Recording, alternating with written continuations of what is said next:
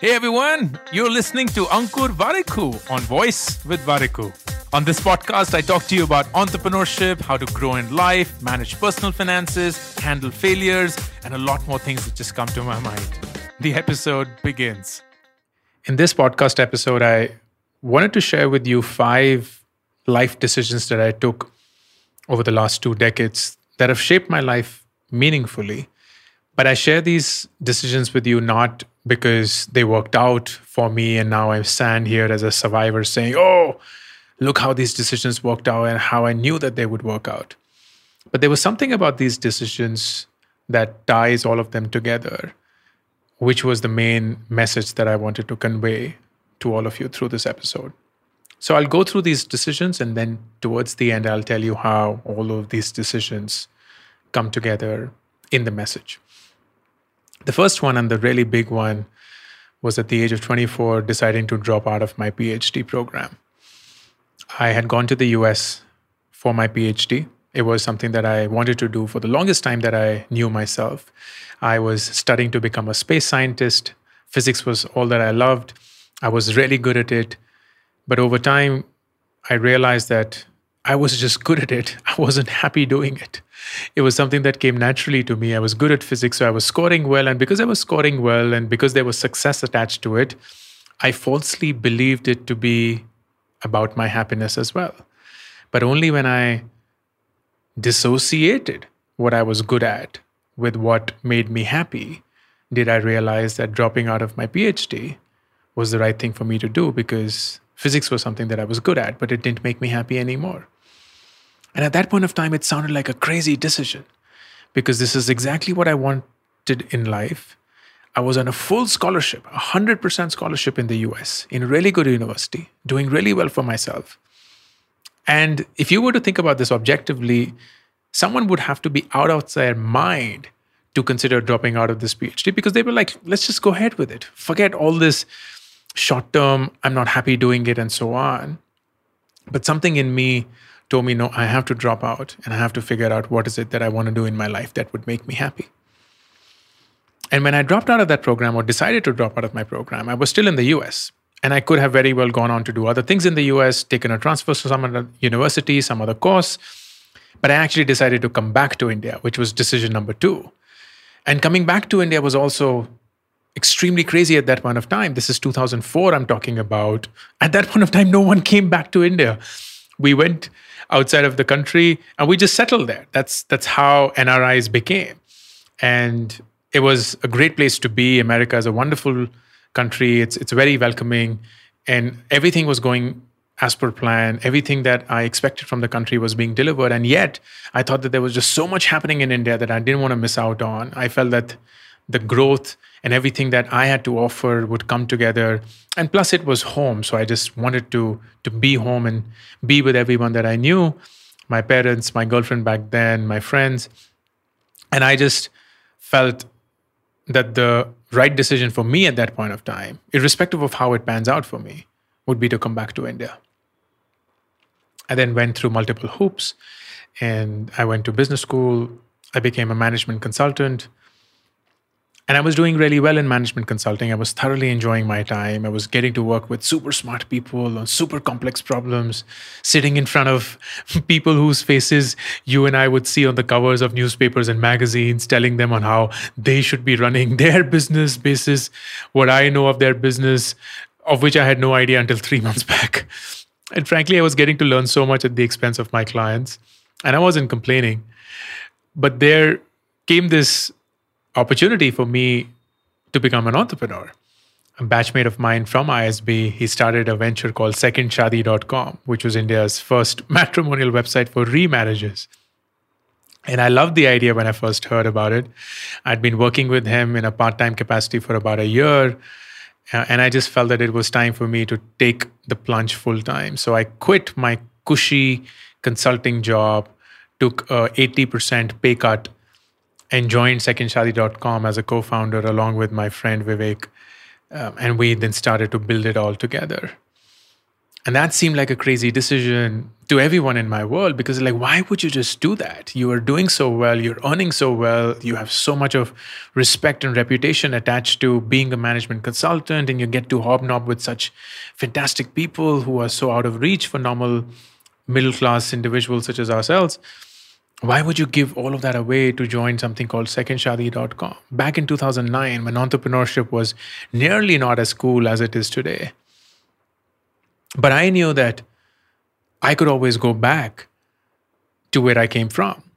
I knew that I could always go back to consulting if I wanted to, if unfortunately things didn't work out for me as an entrepreneur. But the opportunity that I had in front of me of becoming one, of trying to build something from scratch and join forces with someone who was really good at what he did and, and try and build something together with him, that was an opportunity of a lifetime, which I wasn't sure would come back if I said no to it at that point. And then things happened. And I then became the founding CEO of Groupon's India business, did that for four years. And things were working really well. I was a top 50 executive at Groupon. I used to go to Chicago almost every quarter, was in the global leadership team. There was a lot of responsibility on me. I was looking not just at India, but other APAC countries as well. And I, at that point of time, decided, along with my management team, that we wanted to make Groupon India independent. And we wanted to have nothing to do with Groupon. We would raise our own money, build our own brand, build our own product, build our own technology, change the business model if we have to. But we will essentially drive the Groupon India mandate independently because the time and the energy that Groupon could devote to India was limited, understandably so. And we were sitting on the opportunity day in and day out.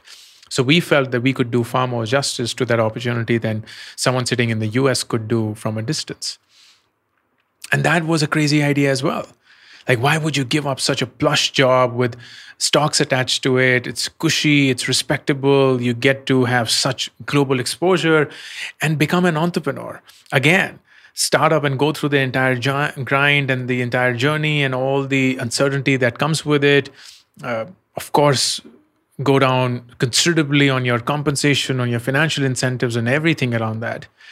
But it felt like the right decision because I was just so passionate about what we were doing at Groupon, and I felt that we could do a far better job if we had nothing to do with Groupon's global business and could drive the India mandate independently. And then after running nearby, which is what Groupon India became after the buyout, after running it for four years, getting it to a point where it was profitable, getting it to a point where we were generating money on a monthly basis, I decided to step down as the CEO of Nearby and decide what I wanted to do next. And that sounded so crazy because that's this is exactly the point when founders want to stay.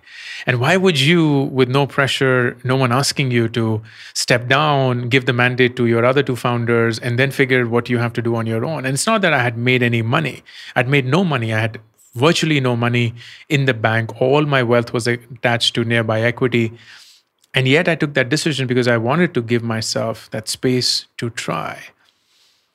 And when you look at these five decisions dropping out of my PhD, coming back to India, resigning from management consulting to, to become an entrepreneur, leaving Groupon to become an entrepreneur again, stepping down as the CEO of Nearby to figure out what I wanted to do next.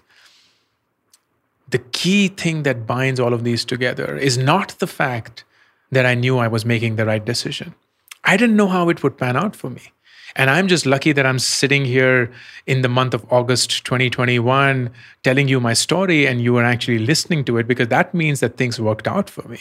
But things could very well have not worked out for me.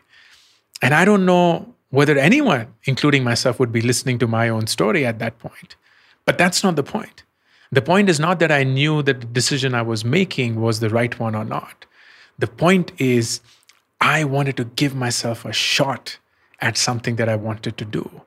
I wanted to give myself the space to try something that scared me, that forced me to challenge myself, push me to my maximum limits, because that's when I know that I'm resisting the obvious.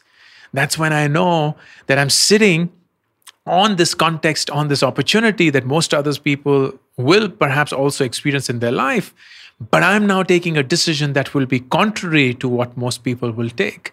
I'm willing to take a risk, not knowing how it will work out for me, because I know that the worst that can happen to me is not all that bad, but the best that can happen that completely change my life. And that's what happened. If I dropped out of my PhD and came back to India, what's the worst that will happen?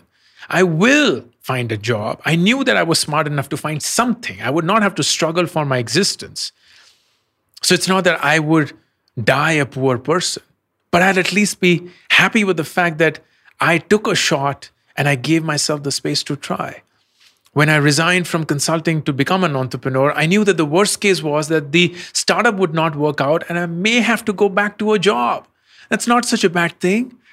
But the opportunity and the upside that I could create was massive, massive. And I wanted to experience that. Leaving Groupon to start nearby sounded like a crazy decision, but for me it wasn't because the downside was virtually nothing. I, if nearby did not work, would still have opportunities come my way. I could start up all over again. I could pick up another job. All of those things were there. I was confident I would not die a poor person. I was confident that I would not die an unhappy person. So all that I was doing was giving myself the space to try. And the big thing about all of these decisions, most of them rather, was that they happened in my 20s. They happen in my 20s because that I feel is the decade when you should give yourself the space to try. And unfortunately, most people in their teens, in their 20s, are living the life which is exactly the opposite. They are not giving self, themselves the space to try. They're forcing themselves to settle. They're forcing themselves to constrain themselves. They're forcing themselves to box themselves. They're forcing themselves to put conditions, to put boundaries on how they operate in life. This is what I'm going to do and nothing else. This is who I'm going to be and nothing else. This is what I'm set out to do. This is the goal. This is the target and nothing else.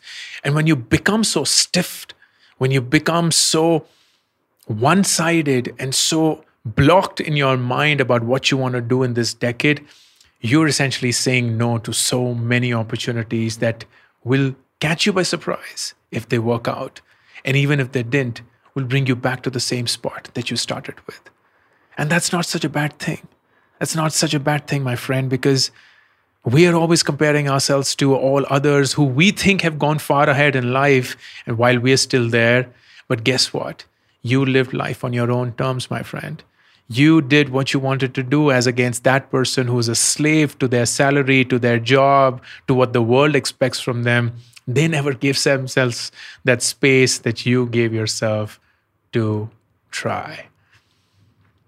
Give yourself the space to try. You'll be surprised at how the worst case in your head is not that bad at all, and how the best case scenario, if it happens, can change your entire life. Stay safe. To be notified of upcoming episodes, be sure to subscribe and follow the show on this app right now. Also, don't forget to rate and review the show because that just feels nice. Thank you.